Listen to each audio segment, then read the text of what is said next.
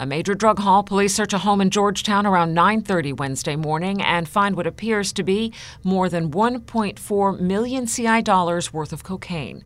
Officers also seized drug paraphernalia and a large sum of cash. So far, there have been no arrests. A twenty-one-year-old man is charged in connection with that safe burglary in South Sound earlier this month. He is facing aggravated burglary charges. Police say they have recovered a piece of stolen jewelry, but so far no word on the safe. Just before three p m on February first, two masked men tried to remove the safe from a home on Ann Bonny Crescent. The safe was actually bolted down.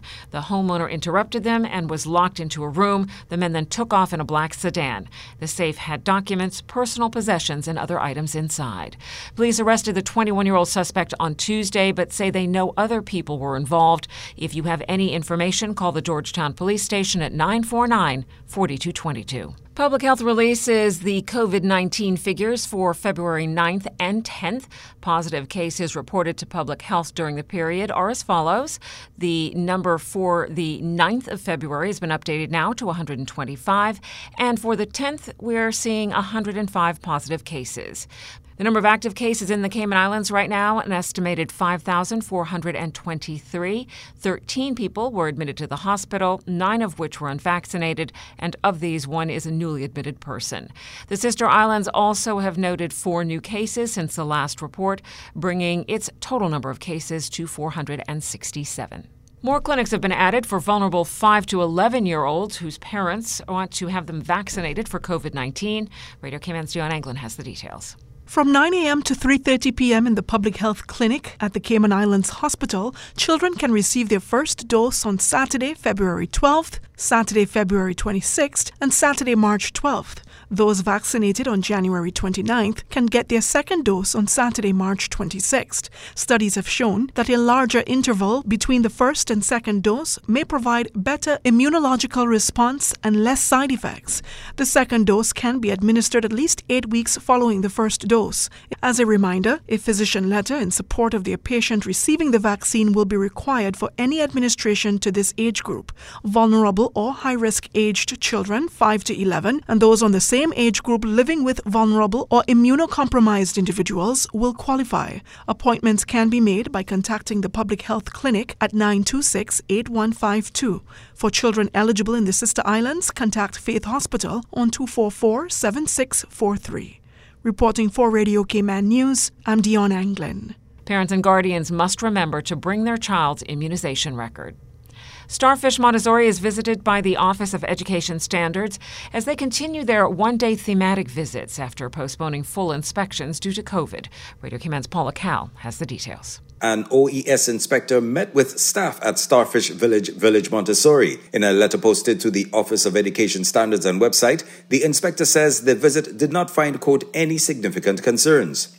During the visit, the O E S found that they are dedicated to creating and maintaining a safe environment for the school community and the continuity of learning for all students.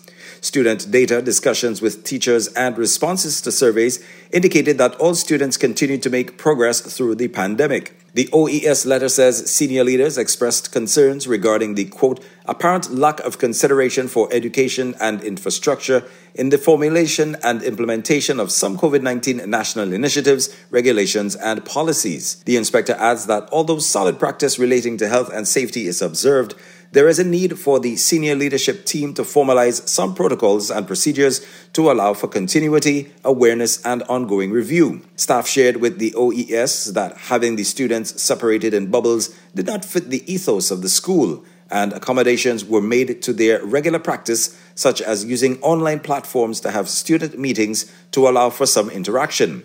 It was also reported that recruitment is, quote, increasingly difficult due to pandemic-related issues. The senior leaders now offer a larger discount for children of staff members as one way to help attract and retain staff. For Radio Cayman News, I'm Paula Kahl. These thematic visits are not formal inspections, and the Office of Education Standards is not giving graded judgments. The National Conservation Council wants your input on what areas need to be preserved for future generations. We are very happy to be able to open the twenty twenty-two nominations for protected areas in the Cayman Islands. Preserving our important natural assets is an investment in the long-term health of our country and its people. This is an opportunity for the Cayman Islands community to let government know how and which parts of our country speak to their hearts. The Department of Environment's John Bothwell says you have until May thirteenth to make a submission.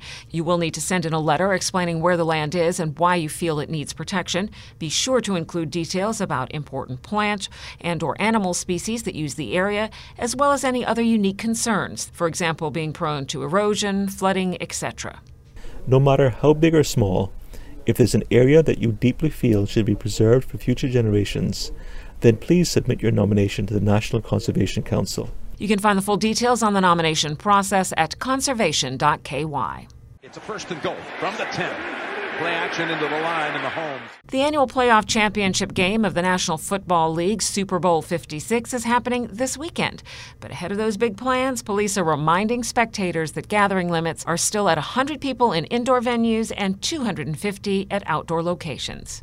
Exclusive of your staff members. Owners of establishments found exceeding these limits are liable upon conviction to a fine of ten thousand dollars or imprisonment for two years. The public can anticipate seeing increased police presence over the weekend as well, and we would like to remind everyone to plan ahead. Royal Cayman Islands Police Inspector Brad Ebanks says if you are going to drink, don't drive.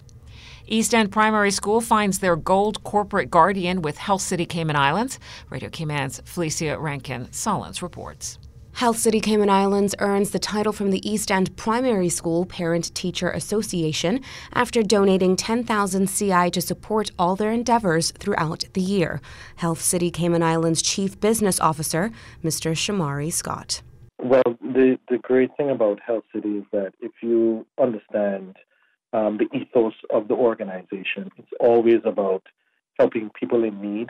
And we as Health City um, have really embraced the East End community, and the East End community has, and Eastern districts have also embraced us as Health City. After learning that the school was searching for a marquee corporate sponsor, it was an opportunity Health City couldn't pass up. And we jumped on board right away and said we would we want to be the first marquee sponsor, just because we want to continue to obviously build our presence in the community, but do what's right. And when we see all of the great things that can be done um, based on this sponsorship, we thought that it was definitely, definitely a very, very good use of, of sponsorship funds, reaching our children um, here in the Eastern districts and helping them. The funds have been earmarked to support initiatives such as field trips, playground equipment at the school, sporting uniforms, and other items. For Radio Cayman News, I'm Felicia Rankin-Sollins. East End Member of Parliament Isaac Rankin spearheaded the initiative, working with P T A President Joy Vernon to seek a marquee corporate sponsor to support the lone primary school in his district. That is your latest local news from Radio Cayman's newsroom. I'm April Cummings.